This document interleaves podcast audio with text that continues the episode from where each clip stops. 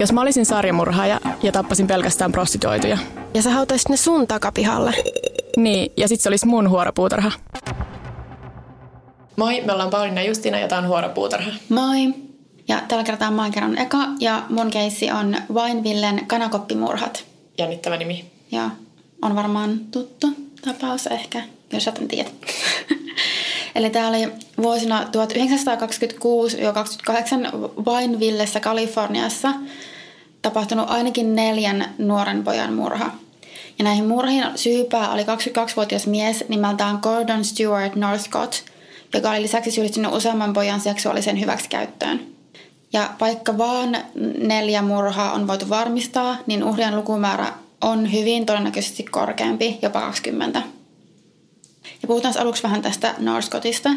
Eli se syntyi vuonna 1906 ja on sanonut, että sen lapsuudessa sen isä käytti sitä seksuaalisesti hyväkseen, kun se Northcott oli 10-vuotias. Ja lisäksi nainen, jota Northcott piti äitinään, eli Sarah Louise Northcott, antoi myöhemmin tunnustuksen, ettei olisi ollut Gordonin biologinen äiti, vaan että Northcott olisi isänsä George Northcottin ja isosiskonsa Winifredin incesten suhteen tulos. Tosin tästä ei ole mitään näyttöä, ainakaan mun mielestä muuta kuin tämän Sarah Northcottin tunnustus. Ja palataan siihen vähän myöhemmin, mutta se ei ollut mikään kaikkein luotettavin. Ja se paljastui, tai tämä tunnustus tai paljastus tuli kumminkin vasta sitten, kun Northcott oli jo vangittu. Ja tota, mä löysin myös sellaisesta teoksesta nimeltään The Encyclopedia of Serial Killers, että tämä Sarah Northcott olisi pukenut Gordonin tytöksi, kun se oli lapsi, aina 16-vuotiaaksi saakka. Eli se olisi ehkä ilmeisesti halunnut tytön. Joo, siis onko mulla deja vu, vai onko jollakin toisellakin murheella ollut tämä? Ja sanoinko mä silloinkin, että Ernest Hemingwaylla oli tämä sama tilanne, että sen Hemingwayn äiti oli pukenut. Eikö sä vaan muista tämmöistä? Mulla on ehkä deja vu, tätä ei ehkä oikeasti ole tapahtunut. Mutta siis joo, tota Ernest Hemingwayn äiti huhujen mukaan oli tehnyt samaa. Ahaa. Ja sitten sen takia se olisi niin semmoinen liioitelun maskulinen. Tervetuloa meidän kirjapodcastiin. Mutta siis joo. Missä Pauna puhuu kirjoista ja mä oon silleen, hmm, hmm, joo.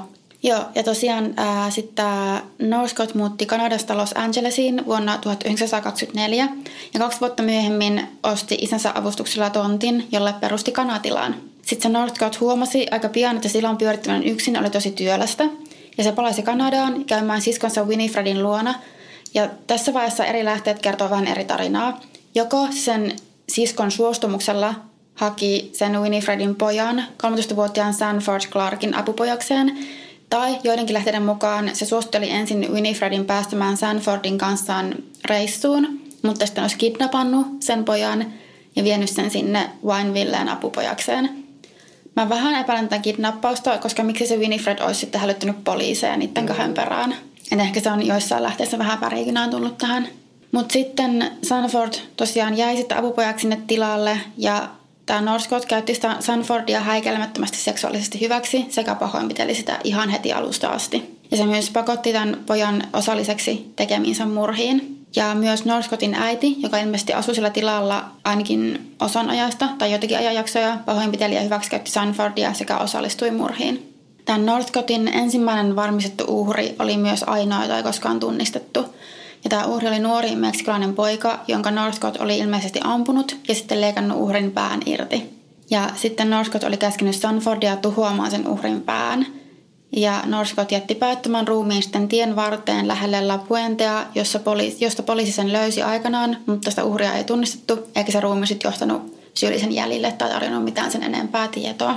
Sitten seuraavaksi 10. maaliskuuta 28 9-vuotias Walter Collins kidnappattiin joko kotoaan tai matkalla kotiin, vähän lähteestä riippuen. Ja siis Northcott sen kidnappasi ja vei tilalleen. Ja tämä Walter Collins sitten koki aika kamalan kohtalon, kun sitä pahoinpiteltiin, kidutettiin ja raiskattiin ennen kuin se tapettiin kirveellä. Ja Walterin murhaan osallistui ilmeisesti NS niin kuin koko perhe. Että Sanford todennäköisesti ja toivottavasti vasten tahtoaan ja myös tämä Sarah Northcott tässä oli taas tässä murhassa ilmeisesti se päätekijä. Palataan siihenkin vähän myöhemmin. Tämä Walter Collinsin tapaus vei mut vähän sivuraiteille ja tähän liittyy vielä aika mielenkiintoisia yksityiskohtia. Ja yksi niistä on se, että viisi kuukautta tämän Walterin katoamisen jälkeen, kun se oli siis ilmeisesti jo kuollut, niin niiden, sen perhe totta kai etti sitä tosi kuumeisesti ja tämä oli niin kuin tosi iso, tämä oli mediassa joka paikassa mm. ja pieni poika on kadonnut.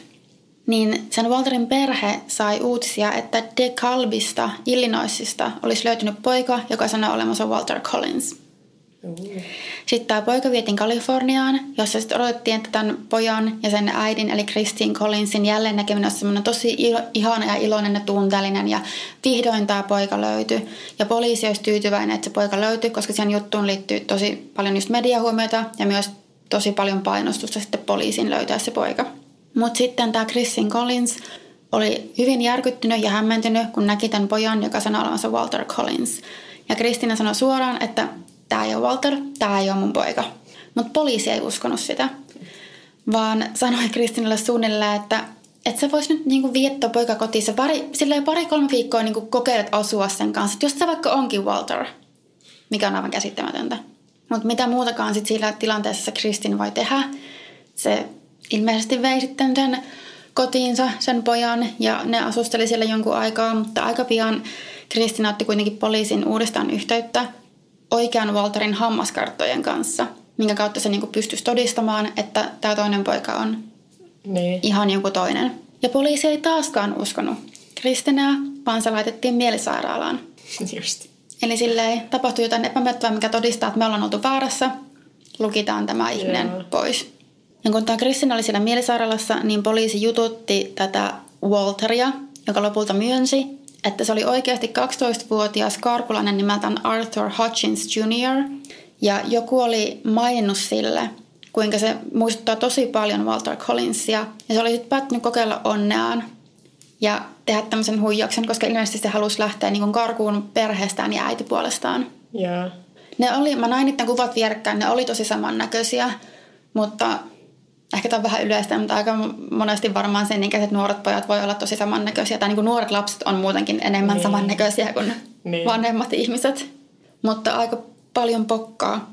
On niin siis noin nuorelta henkilöltä vielä niin tehdä tämmöinen kunnon suunnitelma ja olla silleen, joo, kyllä mä oon se. Niin. Uskaltaa väittää poliisillekin silleen, joo, joo, ihan kirkkain silmiin. Niin, ja mitä sä oot sanonut sille Walter Collinsin äidille, kun on tavannut sille, että hei, mä, mä oon sun poikas, et sä niin, muista. Niinpä. Joo, sitten todellisuudessahan se Walter Collinsin kohtalo oli ollut paljon synkempi. Ja itse asiassa tässä on tehty elokuva, ja se on nimeltään Vaihdokas. Ja se Joo. on se, missä Angelina Jolie Joo. esittää sitä Kristin Collinsia. Niin, ja tästä jutusta varmaan niin saisi ihan oman podcast-jaksonsa. Mutta mä en nyt sen enempää vaan tota, että jos olette kiinnostunut sitä jutusta, niin kattokaa vaikka se leffa tai lähtekää niin sille sivuraiteelle. Mutta oli tosi mielenkiintoista. Sitten tota, 16. toukokuuta 28 tämä Gordon Northcott kidnappaa veljekset, 12-vuotiaan Louis Winslown ja 10-vuotiaan Nelson Winslown. Ja nämä veljekset koki hyvin samanlaisen kohtalon kuin Walter Collins, ja pari viikon vankeuden jälkeen ne myös tapettiin. Sitten suunnilleen näihin samoihin aikoihin kesällä 28 Tämän Sanfordin isosisko, 19-vuotias Jesse, alkaa huolestua nyt noin 15-vuotiaasta veljestään, koska siitä ei ollut kuunnellut melkein mitään ja se oli asunut jo pari vuotta siellä enänsä tilalla. Ja Jesse päätti sitten lähteä Kanadasta käymään siellä Los Angelesissa Sanfordin luona. Ja ne menee sinne käymään ja eräänä yönä Sanford sitten paljastaa Jessille, mitä Northcott oli tehnyt ensinnäkin sille sekä niiden murhattujen poikien kohtalon. Ja Jesse totta kai järkytyi tästä kuulemastaan niin paljon, että palaa saman tien Kanadaan ja meni Amerikan konsulaattiin, jossa puolesta, ja siellä puolesta otettiin yhteyttä Los Angelesin poliisiin. Ja Losin poliisi meni sitten tutkimaan Northcottin tilan. Öö, Sanford otettiin poliisin huostaan ja Northcott ja sen, sen, se sen äiti Sara oli kuitenkin ilmeisesti huomannut, että virkavalta lähestyi sitä tilaa ja ottanut saman tien jalat alleen ja sanonut Sanfordille, että sun pitää jäädä tänne ja niin kuin, pitää poliisit silleen kiireisinä sen aikaa, että paeta tai mä ammun sut. Eli se ei varmasti ollut uskaltanut tehdä mitään muuta siinä vaiheessa. Mutta kuulusteluissa kumminkin Sanford paljasti ihan kaiken, mitä siellä Norskotien tilalla oli tapahtunut. Ja se kertoi, että kun Gordon Northcott oli aloittanut Sanfordin pahoinpitelyn seksuaalisen hyväksikäytön, niin se oli siis heti, kun Sanford oli saapunut sinne tilalle. Ja se myös kertoi, kuinka Northcott oli tuonut tilalle useita nuoria poikia, ja niitä pidettiin tilalla ilmeisesti pakkotyössä vaihtelevia aikoja, jonka aikana niitä myös käytettiin seksuaalisesti hyväksi ja kuritettiin. Sitten joko Northcott tai se sen äiti tai molemmat vei ne pojat Kanakopin hautamoon mukamassa katsomaan niitä vastasyntyneitä tipuja, mutta siellä ne pojat kaikki tapettiin. Ja ilmeisesti joko ampumalla tai sitten tota, lyömällä kirveellä. Ja Norskotit pakotti tämän Sanfordin osalliseksi tähän, näihin murhiin ja sanoi, että jos se osallistui näihin tekoihin millään tavalla, vaikka niin kuin sivussa seuraavalla, tai varmasti se oli myös niin kuin oman henkensä uhalla pakotettu myös tekemään mm. jotain, niin ne sanoi, että Sanford olisi ihan yhtä syyllinen kuin nekin, että sen, sen ei auta yhtään puolustella sillä, että se olisi ollut vain sipullisena tässä mukana. Nämä Norskotit saatiin onneksi kiinni Kanadassa. Ne oli ehtinyt sinne asti karkuun 19. syyskuuta 28. Ja tämä Sanford sitten kertoi näiden, että oli niin kuin jotkut näistä ruumiista hävittänyt tai joutunut hävittämään käyttämällä ö, poltettua kalkkia. Mä oon aika varma, että on se oikea. Joo. Ja sitten oli nää, että nämä ruumit oli haudattu sinne kanakoppeihin. Ja se osasi myös näyttää niiden, niiden kanakoppien luota kolme kohtaa, mihin oli haudattu ruumiita. Mutta silloin, kun poliisi alkoi kaivamaan ja etsimään niitä kohtia, niin niistä löytyi kuitenkin vain osia ruumiista. Siis hiustuppoja, verta, tyyliin sormia, tämmöisiä. Ja vaikutti siis siltä, että Norskotit oli kaivannut ruumit ylös ja yrittänyt hävittää ne muualla, ehkä niin kuin polttamalla jossain erämaassa tai muulla tämmöisessä syrjäisessä paikassa. Ehkä ne oli epäillyt, että ne jää kiinni tai että silloin vaikka kun se Sanfordin sisko oli tullut käymään, niin se aloitti jotenkin semmoisen juttujen paljastumisen vyyhtin. Joka tapauksessa ne osasi ilmeisesti epäillä jotakin. Mutta näistä jäänteistä pystyttiin kuitenkin toteamaan, että kyseessä oli Winslowin veljesten sekä Walter Collinsin jäänteet. Ja sitten kun Gordon ja Sarah Norskot oli pidätetty, niin Gordon tunnusti ensin suullisesti murhanneensa viisi poikaa, joihin kuuluisi siis tämä päätön meksikolainen poika, Walter Collins ja Winslown veljekset sekä ilmeisesti vielä yksi uhri. Mutta sitten myöhemmin kirjallisessa tunnustuksessa se kumminkin tunnusti vaan meksikolaisen pojan murhan. Ja sitten puolestaan tämä Sarah Norskot tunnusti sen Walter Collinsin murhan – ja sä sanoit vaikka sekä se, että Gordon että Sanford oli osallistunut siihen murhaan tavalla tai toisella, niin Sarah antoi sen viimeisen iskun sille pojalle kirveellä ja sitten hautasi sen ruumiin kanakoppiin. Ja Sarah tuomittiin sitten tästä murhasta elinkautiseen. Ja Gordonin oikeudenkäynti puolestaan alkoi tammikuussa 29. Ja se erotti useamman puolustusasianajajan ja halusi edustaa itseään ja puolustaa itseään oikeudessa. Aina hyvä valinta. Joo, mikä ei todellakaan ole mikään hirveän fiksu veto. Ja se muun muassa sanoi, että se hyväksikäytti poikia, koska rakasti poikia niin paljon, mikä mm-hmm. ei. Ja Sara sitten puolestaan tässä välissä todisti, että se olisi ollut oikeasti Gordonin isoäiti. Eli just tämä, että se Gordon olisi oikeasti ollut sen isänsä ja isosiskonsa insisten suhteen tulos. Ja Gordon myös sanoi, että se itse oli insestissä suhteensa Sarahin kanssa, joka oli sen äiti tai sen isoäiti tai kuka edes tietää. Joo. Ja mutta tosiaan tätä Sarahia ei myöskään pidetty hirveän luotettavana todistajana, koska se hoki siellä jatkuvasti, että se tekisi mitä tahansa Gordonin vuoksi. Eli se tietysti varmaan todistaisi ihan ummattelammet ja valehtelisi suut ja silmät täyteen. Sitten lopulta valamiehistö, joka koostui vain miehistä, koska sen jutun katsottiin olevan liian raaka naisten herkille mielille. Mm-hmm. Ne tuli siihen tulokseen, että Norskot oli tuomittava kuolemaan. Ja sitten niin kävikin, ja se hirtettiin toinen lokakuuta 1930. Ja pian sen jälkeen tämä Wineville muutti nimensä Miralomaksi, koska se alue halusi ottaa etäisyyttä näihin kamaliin tapahtumiin, eikä halunnut, että se alueen nimi yhdistetään heti niihin murhiin. Ja se on Oho. nykyään Miraloma. Sitten vähän surulliseen, surullinen juttu vielä tähän loppuun, eli tämä Kristin Collins, eli Walter Collinsin äiti, ei koskaan hakenut poikansa jäänteitä, koska se ei uskonut tai halunnut uskoa, että ne oli oikeasti Walterin jäännökset. Se oli vakuuttunut, että Walter on yhä elossa, varsinkin kun tämä Norskot oli sitten tosi iva, ivaisesti ja ilkkuen, kun ne oli kohdannut, sanonut, että joo, en mä koskaan koskenutkaan sun poikaas. Niin sitten se jotenkin alkoi elätellä turhaa toivoa siitä, että sen poika on vielä elossa. Ja se jatkoikin tämän Walterin etsimistä sitten loppuikänsä. Joo, no se on varmasti semmoinen suojelumekanismi joillekin, että mm. ei sitä suostu uskomaan. Ja tämä feikki Walter sitten jatkoi elämänsä ihan normaalisti ja kirjoitti tietysti myöhemmin kirjan tässä tapauksesta, koska varmasti sai sillä rahaa. Mm. Ja sitten puolestaan tämä Sanford yritti jatkaa elämänsä ihan normaalisti. Kyllä se meni naimisiin myöhemmin ja sitten se adoptoi lapsia nimenomaan, koska sanoi, että se ei halua, että ne noi geenit, mitä sillä on perheessä, jatkuu. Aha, okay. Mikä mä voin kyllä todella hyvin ymmärtää sen, että on perustelun. Niin, jos me uskotaan, että geeneissä siirtyisi tommonen niin, uusi. ehkä se ajatteli sitä niin kuin Turha ottaa riskiä. Enoaan ja isoäitiään ja niin. kaikkia noita, mitä että kun kaikki nuo jutut oli tapahtunut tuon perheen sisällä tuon perheen jäsenten toimesta, että mm. saattaa olla vähän vainoharhanenkin siinä vaiheessa, että en halua näitä geenejä enää omalle lapselleni. Jep. Joo, semmoinen piirteä tapaus. Okay. Mennäänkö mun kertomukseen? Joo.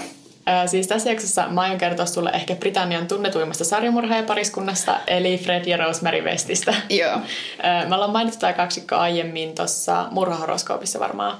Joo, kyllä ollaan mun mielestä. Mutta tota, koko tarinaa ei ole vielä koskaan kerrottu. Mutta siis Fred ja Rosemary murhasi yhteensä ainakin 12 ihmistä vuosien 1967 ja 1987 välillä. Että se on 20 vuoden, ähm, no ei se nyt ole mikään semmoinen murhapyrähdys, koska se kestää niin kauan, mutta niin. Mitkä kausi? Aktiivinen ajan Jep. jakso. Ja aloitetaan Fred Westin lapsuudesta, koska musta tuntuu, että sen lapsuuden tapahtumat selittää vähän sitä, että miksi siitä tuli mitä tuli. Fred syntyi vuonna 1941 pienessä kaupungissa Herefordshiressa Englannissa. Sillä oli kuusi sisarusta, mutta Fred oli tosi selkeästi äitinsä suosikki kaikista näistä lapsista. Että ne nukkui samassa sängyssä ja ulkopuoliset kuvailijat, että niiden suhde oli epäilyttävän läheinen, mikä tuntuu nykyään semmoiselta kauhuleffa sarjamurha kliseeltä, mutta toki kun ne on alun perin perustunut tosi juttuihin murhaajista, niin sitten kun sitä vaan toistaa tarpeeksi usein, niin se alkaa... Niin, mutta löytyy hyvin tämä yhteys näissä meidän jutuissa taas. Joo, ja siis tämä Ingest ei lopu niin todellakaan tähän ah, Fredin okay, ja sen äitiin. Että, vaikka se oli äitinsä suosikki, niin se ei ollut opettajien suosikki, vaan se menestyi koulussa tosi huonosti. Ja se ei koskaan oikein oppinut kunnolla lukemaan, minkä lisäksi oli semmoinen luokkahuoneen häirikkö, ja sitten tämän seurauksena sen äiti usein saapui paikalle sinne koululle puolustamaan kultapoikansa ja huutamaan näille opettajille, jotka ei tykännyt Fredistä. Ja sitten Fredillä ei hirveästi ollut ystäviä sitten sen seurauksena, koska mm. se on ala vähän paha, jos sun äiti tulee huutamaan sinne, että miksi te ette ymmärrä, että mun poika on oikeasti ihana ja nero. Ja sitten kun Fred täytti 12 vuotta, niin kylällä alkoi liikkua huhuja, että se harrasti seksiä äitinsä kanssa. Mutta sitten se, että käyttikö Fredin äiti Fredia hyväksi vai ei, on vähän kiisteltyä, koska siis yksi, nämä oli paljolti huhupuheita ja juoruja, ja kaksi, Fred itse on myöhemmin osoittanut olevansa patologinen valehtelija, joten ei ole mitään varmuutta, että kuinka paljon näistä tarinoista on totta ja ei. Mm. Ja voi luulla, että jos se oli silloin 12-vuotias, jos esimerkiksi sen ikätoverit, sen luokalaiset on levittänyt tuommoista huhua, niin tuo on just semmoinen huhu, mitä 12-vuotiaat levitteli. Sä että se on ihan tosi hauskaa. Joo. Sitten samalla tavalla kuin hämmentävän monet muut sarjamurhaajat, niin myös Fred West oli nuorena onnettomuudessa, jos sen päähän kohdistui paha isku. Bingo. Jep. Fred nimittäin jo moottoripyörällä seinä ollessaan 17-vuotias ja se loukkaantui vakavasti ja oli jopa viikon koomassa sen jälkeen.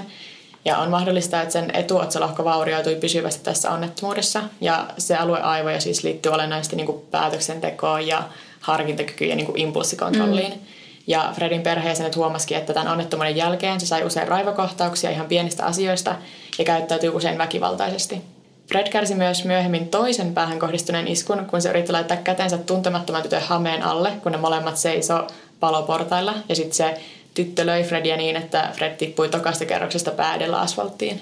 Jotkut asiat on ansaittuja. Niin, sitä saa mitä tilaa. Eroavaisuuksia muihin murhaajiin taas on ehkä se, että kun usein semmoinen poissa olevat vanhemmat tai varsinkin etäinen isäsuhde on semmoinen, mikä toistuu monen murheen lapsuudessa, niin Fredillä taas oli tosi läheinen suhde isäänsä ja sen isä oli tosi ylpeä nuoresta Fredistä. Mutta ongelma vaan sit on se, että tämä Fredin isä ei ollut semmoinen ihminen, jonka seura olisi hyväksi lapselle tai yhtään kellekään. Koska Fred on sitten itse kertonut, että sen isä oli suufiilikko tai kansankielellä eläimiin sekaantuja ja oli opettanut nuorelle Fredille muun muassa, että mikä on paras tapa raiskata lammas ja semmoista – ja sitten tämän lisäksi Fred on kertonut, että sen isä olisi seksuaalisesti hyväksikäyttänyt perheen tyttölapsia, mutta sitten tämän huhun Fredin veli Doug on kieltänyt täysin. Että taas sille vähän, että mitä me uskotaan. Mutta vaikuttaisi kovasti siltä, että Fredillä ei hirveästi ollut niinku tervettä kuvaa perhesuhteesta tai seksuaalisuudesta, kun se kasvaa siltä aika vahvasti vaikuttaa. Joo, ja jo teininä Fred alkoikin seksuaalisesti ahdistella naisia ja, tai no tyttöjä oikeastaan, vähän niin kuin se esimerkki siitä paloportalla tapahtuneesta. Mm. Ja sitten 19-vuotiaana Fred hyväksikäytti 13-vuotiaista tyttöä, ja se tyttö tuli raskaaksi, mikä sitten ilmeisesti oli viimeinen pisara koko kyläyhteisölle ja myös Fredin omalle perheelle. Ja se häädetään sieltä kylästä. Sen oma äiti käski sen muuttaa pois, mikä oli sitten Fredille tosi iso juttu, koska se oli ollut niin läheinen äitinsä kanssa. Terve menoa. Mutta sitten tämä oli liikaa. Ja. ja sitten tästä voi toki myös ajatella, että olisiko se äiti ollut jopa mustasukkainen sitä, koska nyt oli todiste, että Fred harrastaa seksiä jonkun muun kanssa, jos me ajatellaan, että sillä sen äidillä oli insestinen suhde. Niin, mutta okei, okay, jos me ajatellaan, mutta tosiaan mm. ei tarvitse olla mustasukkainen seksuaalisesti mustukkainen sun pojasta, että jos se tekee tuommoista, että sä häädät sen pois. Joo, mutta sitten Fred oli myös aiemminkin seksuaalisesti ahistellut muita ihmisiä, mutta sitten nyt kun joku oli raskaana, mm. tai sitten ehkä se oli myös semmoinen niin viimeinen todiste, että sitä ei voi kieltää enää, niin kuin niin. sä voi katsoa muualle, kun se oli joku lapsi, joka on raskaana. Tähän tapaukseen liittyen on aika kuuluisa semmoinen Fred West-lausahdus, mikä on siis, kun sitä kysyttiin, että miksi sä seksuaalisesti hyväksi käytät tätä lasta, niin Fred oli vastannut, että eikö kaikki muka tee sitä. Mitä sitten jengi on pitänyt taas todistena siitä, että sillä ei ollut minkäänlaista tervettä kuvaa seksuaalisuudesta. Mä sitten todistaako tämä, että sitä itseään hyväksi käytettiin lapsena ja sitten oli niinku sen takia sen vastaus oli sille, että eikö kaikki muka tee tätä. Tai sitten kun sillä ei ollut sitä impulssikontrollia, jos me ajatellaan, että sen otsalohko oli loukkaantunut siinä jossain niin, Vähän sanoa.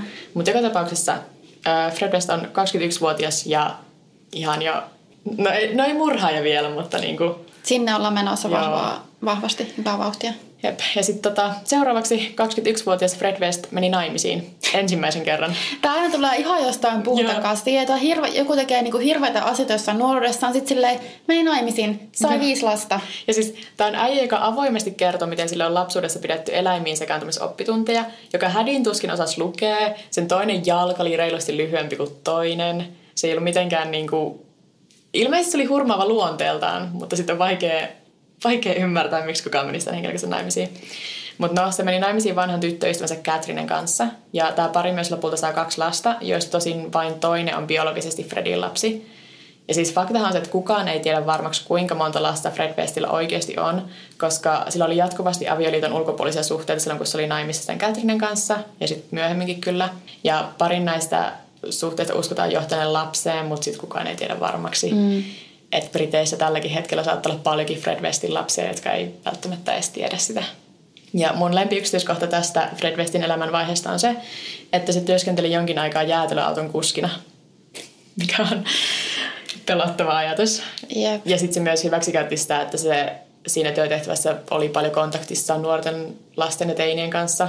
Mutta eikö mä en tiedä minkälaiset, että katsotaanko mitään sun, oliko se siis joutunut minkälaisen vastuuseen näistä aiemmista teoistaan, niin kuin siis oliko tekemisissä poliisin kanssa tai oliko se rikosrekisteriä? Siis sillä oli ollut syyte jostain lapsen seksuaalista hyväksikäytöstä, mutta sitten mä en tiedä, että onko myös, että jos oli alaikäinen sen tapahtuessa. Niin. Eikö olisi 19? No mutta niin. ilmeisesti ei ainakaan haitannut sen verran, että niinku niin ei me, että, okei, me palkataan sut ja me joko me ei katsota yhtään sun menneisyyteen tai sitten me ei välitä tästä todella isosta hälyttävästä no, asiasta. Mutta oli myös 60-lukua. Niin. niin. Ja sitten tota, vuonna 64 se tappoi kolmevuotiaan ajamalla sen yli tällä jäätelöautollaan. Mikä siis, mä siis katsottiin, että se oli onnettomuus. Se mä en tiedä, miksi toi järkyttää mua jotenkin tosi paljon. Niin. Ja kun mä sanon, että tämä on mun lempikohta Fred Westin tästä elämänvaiheesta, niin siis se jäätelöauton kuskina oleminen, ei tämä. Mutta siis tämä onnettomuus on kuitenkin tarpeeksi suuri syy perheelle muuttaa ja Fredille vaihtaa työpaikkaa. Sen seuraava työpaikka on teurastama. Ja tämä luultavasti on se vaihe, kun Fred kehittää pakkomielteen niin kuin vereen, ruumiiseen ja silpomiseen, koska me tiedetään sen nuoruudesta jo, että sillä oli vääristynyt kuva seksuaalisuudesta ja ei juurikaan omaa tuntoa, mutta mitään merkkejä tästä pakkomielteestä ruumiin silpomiseen ei ollut aiemmin. Mutta sitten se viihtyi erittäin hyvin tuolla työpaikalla teurastamassa. Fredin ja Catherinein avioliitto oli tosi onneton ja Catherine lopulta muuttikin pois sieltä parin yhteistä asuntovaunusta. Ja sitten siinä vaiheessa pariskunnan yhteinen ystävä Anna McFall, joka oli teini-ikäinen ja jostain syystä ihan rakastunut Frediin, muutti sisään sinne asuntovaunuun ja oli pian raskaana. Tässä toistuu vähän niin kuin tämä sama. Fred ei pitänyt tästä, että Anna oli raskaana. Ehkä se tavallaan jotenkin näki sen huonona, että kun se oli naimisissa, niin sitten niin kuin se ei se tunti syyllisyyttä siitä. Nee. Koska mä tästä ei muuten hirveästi sitä, että miksi se olisi yhtäkkiä ollut niin järkyttynyt tästä. Koska Fredin seuraava siirto on tosiaan, että se murhasi viimeisillään raskaana ollen Annan heinäkuussa 1967. Annan ruumis löydettiin kyllä vasta 27 vuotta myöhemmin, mutta sitä pystyttiin päättelemään, että Fred oli leikannut Annan sormet ja varpaat irti sekä tota, leikannut sen syntymättömän lapsen ulos Annan kohdusta. Mahdollisesti, jotta ruumis olisi vaikeampi tunnistaa, tai sitten vain koska se halusi. Niin. Mä voisin kysyä, että olisiko se ehkä kuullut siihen, että se Fred yritti tehdä sille väkisin aborttia tai jotain, mutta toi meni Myöhemmin ihan... elämässään Fred West kyllä siis egoilee sillä, että se on hyvä tekemään abortteja. Että sä et ole välttämättä hukassa ton arvauksen kanssa. Joo. Anna McFall oli Fred Westin ensimmäinen tiedetty uhri, mutta on mahdollista, että se pian tämän jälkeen sieppasi ja murhasi myös toisen nuoren tytön, koska siellä Gloucesterin alueella hävisi tähän aikaan 15-vuotias tyttö, joka työskenteli tarjoilijana kahvilassa, jossa Fred usein vieraili, ja sitten se juttu ei koskaan selvinnyt, niin sitten monet on vähän yhdistänyt näitä toisiinsa. Mutta sitten vuonna 1968, noin vuosi tämän Anna McFallin murhan jälkeen, Fred tapasi elämänsä suuren rakkauden ja rikoskumppaninsa Rosemaryn. Rosemary Westillä ei ollut oikeastaan yhtään onnellisempi lapsuus kuin Fredillä, että Rosemary isä oli paranoidi skitsofreenikko, joka pahoinpiteli ja seksuaalisesti hyväksikäytti lapsiaan. Ja sitten niin joskus ikävä kyllä tapahtuu hyväksikäytettyjen lapsien kanssa, niin Rosemary itse myöhemmin teini-ikäisenä sitten hyväksikäytti nuorempia sisaruksiaan. Ja niin kuin Fredia myös Rosemarya kuvailtiin vähän hitaaksi, eikä se koskaan menestynyt koulussa. Että näillä kahdella oli huolestuttavan paljon yhteistä. Että ne oli tavallaan täydellinen match siinä mielessä, että ne ruokkii toisessa huonoja puolia. Mm. Eikä kummallakaan ole semmoista käsitystä, millainen olisi terve perhe tai seksuaalisuus tai impulssikontrolli oikeastaan lainkaan. Että ne rakastuukin aika lailla heti. Et kun Rosemary ja Fred tapas ekaa kertaa, niin Rosemary oli vasta 15-vuotias ja Fred oli 27-vuotias. Rosemary oli ilmeisesti heti tosi imareltu tästä huomiosta, mitä se sai, eikä sitä haitanut yhtään, että Fred oli tässä vaiheessa kahden lapsen yksinhuoltaja. Koska se vaimo oli tosiaan lähtenyt silloin ja sitten se oli murhannut sen Annan, niin siellä... Aa, se oli yksinhuoltaja? Joo, koska ne kaksi lasta oli vieläkin siellä. Wow. Mutta pian Rosemary periaatteessa muutti asumaan sinne Fredin luokse ja huolehtimaan niistä lapsista. Ja osittain Fredin painostuksesta alkoi myydä seksiä, jotta se perhe saisi vähän niin kuin ekstra rahaa. Ja sitten kun Rosemary isä sai kuulla tästä, niin se ilmoitti lastensuojeluun ja 15-vuotias Rosemary otettiin huostaan. Kuitenkin kun Rosemary täytti 16, niin ilmeisesti lastensuojelu ei voinut enää päättää, että missä se asuu. Niin sitten se vaan muutti takaisin sinne Fredin luokse. Ja paria viikkoa myöhemmin Rosemary oli raskaana. Ja Fredin ja Rosemary ensimmäinen yhteinen lapsi syntyi lokakuussa 1970 ja sai nimekseen Heather.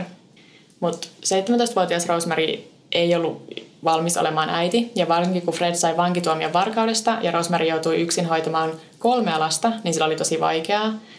Ja sitten tota, kesäkuussa 71 Fredin vanhin lapsi Charmaine, joka oli kahdeksanvuotias, katoaa. Uskotaan, että Rosemary menetti hermonsa Charmainen kanssa, mitä tapahtui usein, ja vahingossa tappoi sen. Tosin Rosemary itse kertoi silloin ja kertoo vieläkin, että se Charmainen äiti, Fredin ex-vaimo Catherine, tuli ja haki lapsen pois niiltä – ja sitten kun Fred vapautui vankilasta, niin se oli ilmeisesti ihan okei tämän lapsen katoamisen kanssa. Tosin mä veikkaan, että Rosemary heti kertoi, että mä vahingosta pois sun lapsia, ja sitten Fred oli silleen. silleen. Niin. Okei. Okay. Ja varmaan auttoi hävittämään sen ruumiin. Niin. Mutta sitten tosiaan tämä Catherine, se Fredin ex-vaimo, ei ollut okei sen kanssa, että se lapsi oli hävinnyt jäljettömiin ja alkoi kysellä ympärinsä, mitä Fred ei tietenkään voinut hyväksyä, koska se halusi suojella Rosemarya ihan varmasti. Joten elokuussa 71 Fred murhasi ex-vaimonsa ja hautasi sen jäänteet samaan paikkaan, minne hautasi sen Anna McFarlin silloin aiemmin. Ja surullista tässä on se, että kukaan ei koskaan ilmoittanut Catherinea kadonneeksi, joten Fred vaan jatkoi elämänsä normaalisti. Aina ja tässä välissä Fred ja Rosemary menee naimisiin ja sai toisen lapsen. Näitä lapsia tulee siis niinku sit jatkuvalla. Mä en välttämättä edes mainitse aina näistä kaikista tässä välissä, koska niitä tulee sille yksi vuodessa suunnilleen. Joo. Siinä vuoden 1971 tienoilla Fred ja Rosemary muutti Cromwell Streetille taloon, josta tulee lopulta kuuluisa sen takia, millainen helvetin loukku se oli. Et parin toimintaan kuului se, että ne palkkasi useita nuoria lapsenvahtia, jotka sitten tuli Fredin raiskaamaksi, kun Rosemary katsoi vierestä. Ja tämä sama kohtalo oli myös sillä Fredin toisella lapsella sitä aiemmasta avioliitosta, joka oli nyt kahdeksanvuotias. Yksi palkatuista lapsenvahdista oli 17-vuotias Linda, joka muutti asumaan sinne perheen luo ja sitten katosi jäljettömiin. Linda oli ensimmäinen nainen, jonka pari murhasi talossaan ja luultavasti rohkaistuneena siitä, miten helposti se onnistui ilman kiinni jäämistä. Seuraavan 17 kuukauden aikana Fred ja Rosemary kidutti ja murhasi neljä muuta, muuta naista. Uhrit oli kaikki 15-21-vuotiaita, kaikkien kuolin syy oli tukehtuminen ja on aika varma, että kaikki oli kidutettu ainakin jonkin verran ennen murhaamista. Kaikki naiset haudattiin mataliin hautoihin talon kellariin. Mutta sitten huhtikuussa 75 Fred päällysti kellarin lattian sementillä muutti sen makuuhuoneeksi perheen lapsille ja murhiin tuli hetkeksi tauko. Sitten tuli lastenhuone sitten ja siellä on neljä ruumista niin kuin siinä ihan lattian alla. Kyllä oli kummitteleva lastenhuone. Joo. Mutta tota, ne lapset oli kumminkin kaikki aika nuoria tuossa vaiheessa. Joo, kahdeksan, kahdeksan yhdeksän on ehkä ollut se vanhin. Joo. Et siellä on paljon siis taaperoita sitten. Mutta on kumminkin noin ns. vanha, siis että kumminkin ymmärtää jo, mitä vanhemmat tekee. Et Varmasti. Ne sai kumminkin murhattua noin paljon ihmisiä ilman, että lapset tietää mistään mitään. Ne piti tosi tiukkaa kuria varmasti siellä ja sitten lapsia pahoinpideltiin ja niin. seksuaalisesti Tietysti voi ne on tiennyt, mutta ne on ajatellut, että mä en sano mitään. Joo, ja sitten myös kun Rosemary jatkoi niin seksimimistä siitä talosta, niin niillä oli semmoinen lamppu, minkä ne laittoi päälle, kun äitillä oli asiakas. Että siellä oli niin kuin varmasti se oli se koti oli semmoinen, että ne ei välttämättä tiennyt, mikä on normaalia ja mikä ei, koska siellä tapahtui niin paljon kaikkea tämmöistä niin, epänormaalia. Että se oli niinku niille normaalia, niiden niin, arkea. Niinpä. Wow. Sitten kolme vuotta sen jälkeen, kun ne peitti sen kellarilattian sementillä, niin Fred toimien ilmeisesti tällä kertaa yksin murhasi 18-vuotiaan Shirley Robinsonin, joka asui pariskunnan luona ja odotti Fredin lasta. Tämä murhasyyn oli luultavasti just toi, että se oli raskaana, että Fred mahdollisesti pelkäsi, että tämä olisi uhka sen ja Rosemarin suhteelle. Shirleyn jäänteet löytyi talon puutarhasta ja tässä oli taas toistunut se älyttävä yksityiskohta, että se Shirleyn syntymätön lapsi oli haudattu erikseen Sillin viereen. Että Fred toistaa niin täsmälleen sen sama, mitä se teki se Anna McFallin kanssa aiemmin. Missä vaiheessa joku ulkopuolinen alkaa miettiä, että mitä helvettiä täällä tapahtuu? Ai kuule, tässä menee vielä monta vuotta. Tämän jälkeen Fred ja Rosemary jatkoi yhdessä onnellista liittoaan. Niillä oli nyt yhdeksän lasta yhteensä. Tosin siis se vanhin Anna-Marie oli Fredin edellisestä avioliitosta. Ja sitten nuoremmista lapsista taas osa ei ollut biologisesti Fredin, vaan pelkästään niin kuin Rosemaryn ja sen asiakkaiden lapsia. Mutta se ei haitannut Fredia oikeastaan. Ja siis näillä kaikilla lapsilla oli ihan kamala lapsuus, niin kuin arvata saattaa. Että Fred ahdisteli tyttöjä jatkuvasti ja ilmeisesti sen filosofia oli, että minä tein teidät, niin minä saan tehdä teille mitä haluan. Mm. Ja Anna-Mari lopulta karkasi kotoa tämän seurauksena. Ja sitten ne kotiasumaan jääneet lapset joutui kehittämään taktiikan, jossa kukaan perheen tytöistä ei koskaan voinut jäädä Fredin kanssa kahdestaan huoneeseen, koska ne pelkäsivät, että se johtaisi hyväksikäyttöön ihan aiheellisesti. No joo, mutta mieti, minkälaista sun elämä on, kun sä joudut tekemään niin omassa perheessä tommosen. Mm. Ja sitten varsinkin Heter, se Freddy ja Rosemarin vanhin yhteinen lapsi, reagoi tosi vahvasti niin kuin kotinsa oloihin ja niin, kuin niin vahvasti, että ulkopuolistakin alkoi vihdoinkin huomata. Ja naapurustossa alkoi levitä puhetta siitä, että minkälaista olot näillä lapsilla on tuossa talossa, kun ne selvästi voi noin huonosti. Ja sitten kun Fred ja Rosemary sai kuulla näistä juoruista, niin 16-vuotias Heter yllättäen katosi jäljettömiin. Ei tiedetä tarkkaan, mitä tapahtui silloin kesäkuussa 1987, kun Heter kuoli, mutta ilmeisesti joko Fred tai Rosemary kuristi lapsensa kuoliaksi, ja sitten Fred paloitteli ruumiin, pakkasi se jätesäkkeihin ja hautasi talon puutarhaan.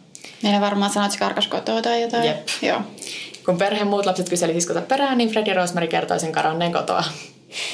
Mutta sitten Heterin katoamista seuraavina vuosina Fred usein vitsaili muille lapsille, että jos ette käyttäydy kunnolla, niin joudutte haudatuksi pation alle niin kuin siskonne. Että kyllä ne lapset sitten niin kuin aika vahvasti varmaan alkoi epäillä, että meidän iska on tappanut meidän sisko. Ne varmaan tiesi heti alussa jo. Niin. Ja siis muutenkin Fred Westin huumorintaju oli ilmeisesti vaan se, että se kertoi totuuden ja sitten kaikki nauru, koska ne luuli, että se on vitsi, koska se oli jotain niin kauheata. Et Fred oli aiemmin vitsailun naapurilleen siitä, miten halusi rakentaa kidutuskammion talon kellariin, jotta olisi hauskempaa murhata naisia. Ja kun mä sanoin, että vitsailun, niin siis kertonut totuuden ja se naapuri luuli, että Fred vitsaili. Ja sitten tosiaan just toi, että se kasuaalisesti kehuskeli sillä, että se oli hyvä tekemään abortteja ja sillä oli useita tyytyväisiä asiakkaita, että jos joku tarvitsee aborttia, niin Fred West hoitaa. Niin, no kuolleet ei hirveästi pysty valittaa. Niinpä. Nyt kun hetero oli poissa tieltä, niin kauheudet jatkui vielä pari vuotta normaalisti. Et vuonna 1992 Fredin ja Rosemaryn 13-vuotias tytär Louise kuitenkin kertoo ystävälleen siitä, että miten kamalaa sillä on kotona.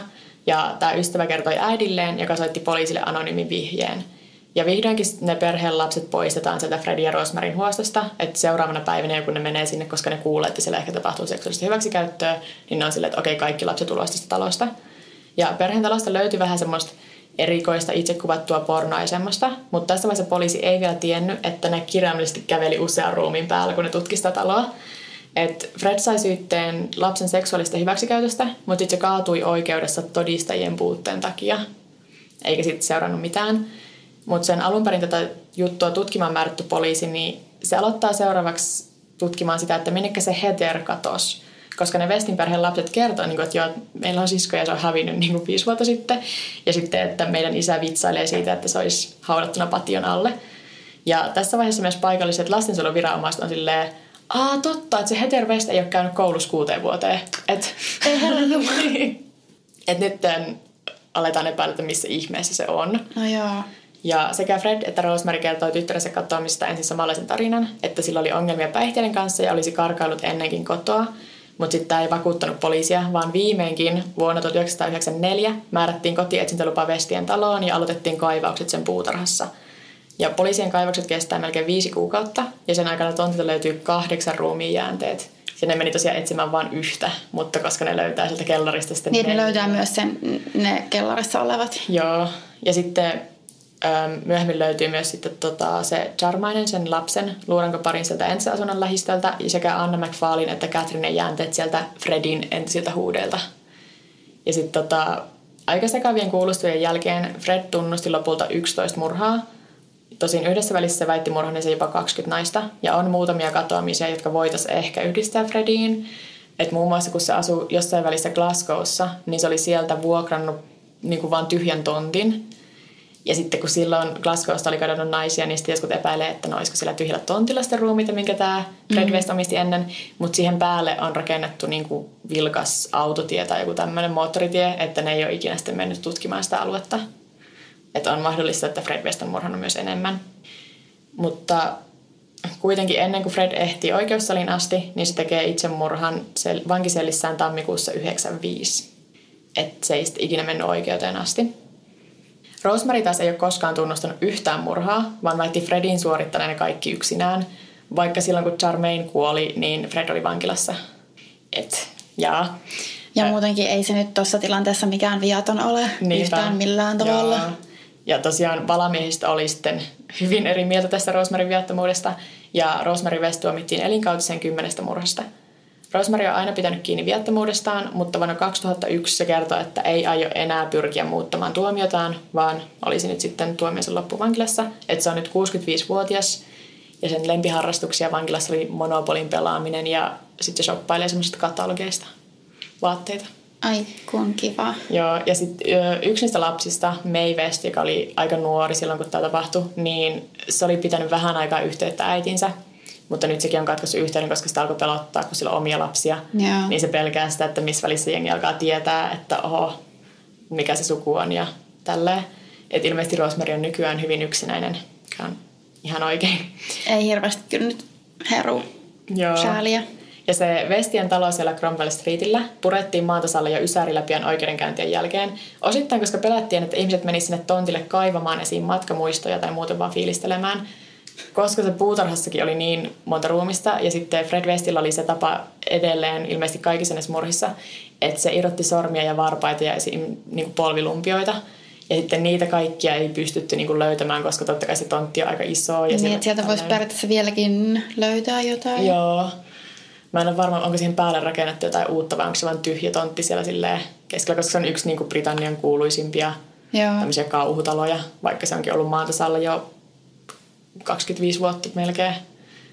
Mutta joo, niitä kaikkea ei pysty keräämään. Ja sitten toi Fred West ei ikinä oikeastaan antanut mitään selitystä sille, että miksi, miksi sormet ja varpaat ja polvilumpiot irti. Et kun niissä ekoisimurissa ajatellaan, että ehkä se olisi vaikeampi tunnistaa ne ruumiit. Mutta sitten kun se hautasi niin se omalle pihalle niin. ja sitten siellä oli yli se oma tytär, joka oli hävinnyt, niin ei se nyt... Mutta joo. Ehkä se halusi, en mä tiedä. Mutta tässäkin on, tässä on vähän erikoista myös se, että nämä ei halunnut olla sille tunnettuja varmaan tästä, koska just tosiaan Fred tappoi tosiaan niin aikaisin, mm. koska se tiesi, että se saisi elinkautisen, se oli tunnustanut ja kaikki ne murhat. Ja sitten Rosemary tässä on silleen, olen täysin viaton.